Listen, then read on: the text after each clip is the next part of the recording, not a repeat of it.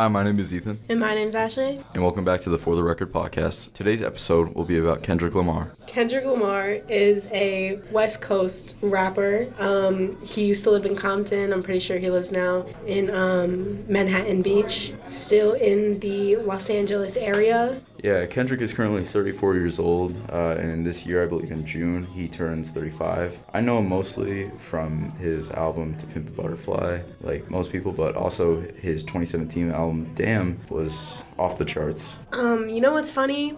Before Damn came out, I didn't really know about Kendrick Lamar. Um, I was kind of living under a rock, as you would say. And after Damn came out, my brother was having like a frenzy listening to his album, and then I listened to it, and then I got into like his other stuff, like How to Pimp a Butterfly and um, Good Kid, Mad City. That album of his, Damn, was like, I'm pretty sure it kind of just ruled the radio for a while. Songs like Humble and DNA all over the place. Um, what's his like best album? Uh, I think like highest rated in general is uh, To Pimp a Butterfly, which is not really surprising. It's a good album. Yeah, I, I mean I've listened to it like I don't know like 50 times at this point to be honest, and um, every single time it still like surprises me how good it is. Right, yeah.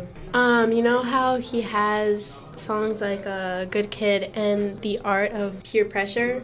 He wrote those songs talking about his life back in Compton because it was like the harsh realities of living and growing up in that environment. Yeah, a lot of his discography is really like telling of who he is as a person and like you know what he focused on as an artist versus like people jumping around like uh, for example Kanye West. Hey, I like wrote- Kanye.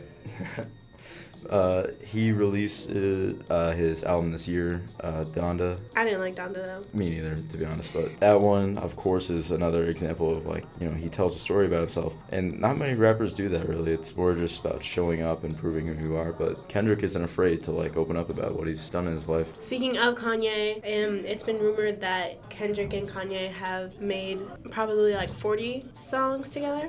I'd say roughly forty, yeah. Um, so, although a lot of them still haven't been released, I believe. Like Kanye, Kendrick has also been heavily rewarded for his talent, with uh, him achieving 14 Grammys and six Billboard Music Awards, which is kind of a crazy number when you put perspective that he really only got his launch in 2012, so it's barely been 10 years. Right, uh, those 14 Grammys always surprise me.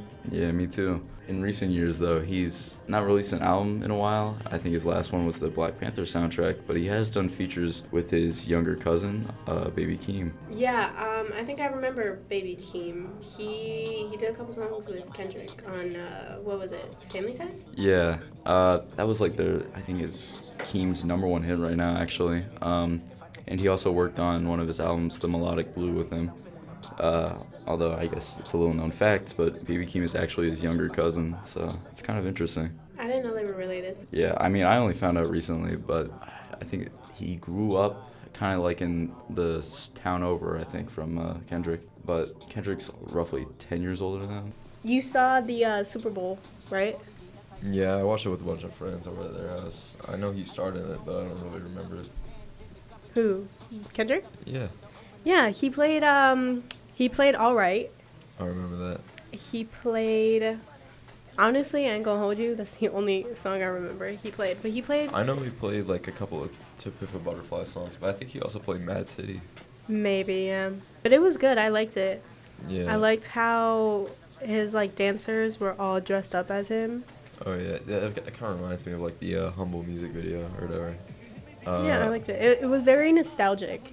The entire thing, like all the ads, the the halftime. Yeah, hearing Dre Snoop Dogg and Kendrick all in the same sh- like performance was kind of crazy. It's kind of like a meshing of generations.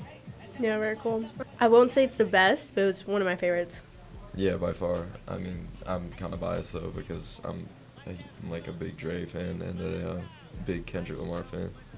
Yeah, and to finish up, I mean, Kendrick Lamar has really hit all the marks as an artist so far.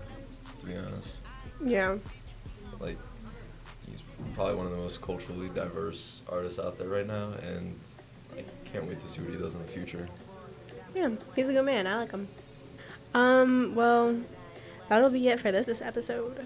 If you want to see more, you can check out our anchor page. Uh, but this has been Ethan and Ashley on For the record.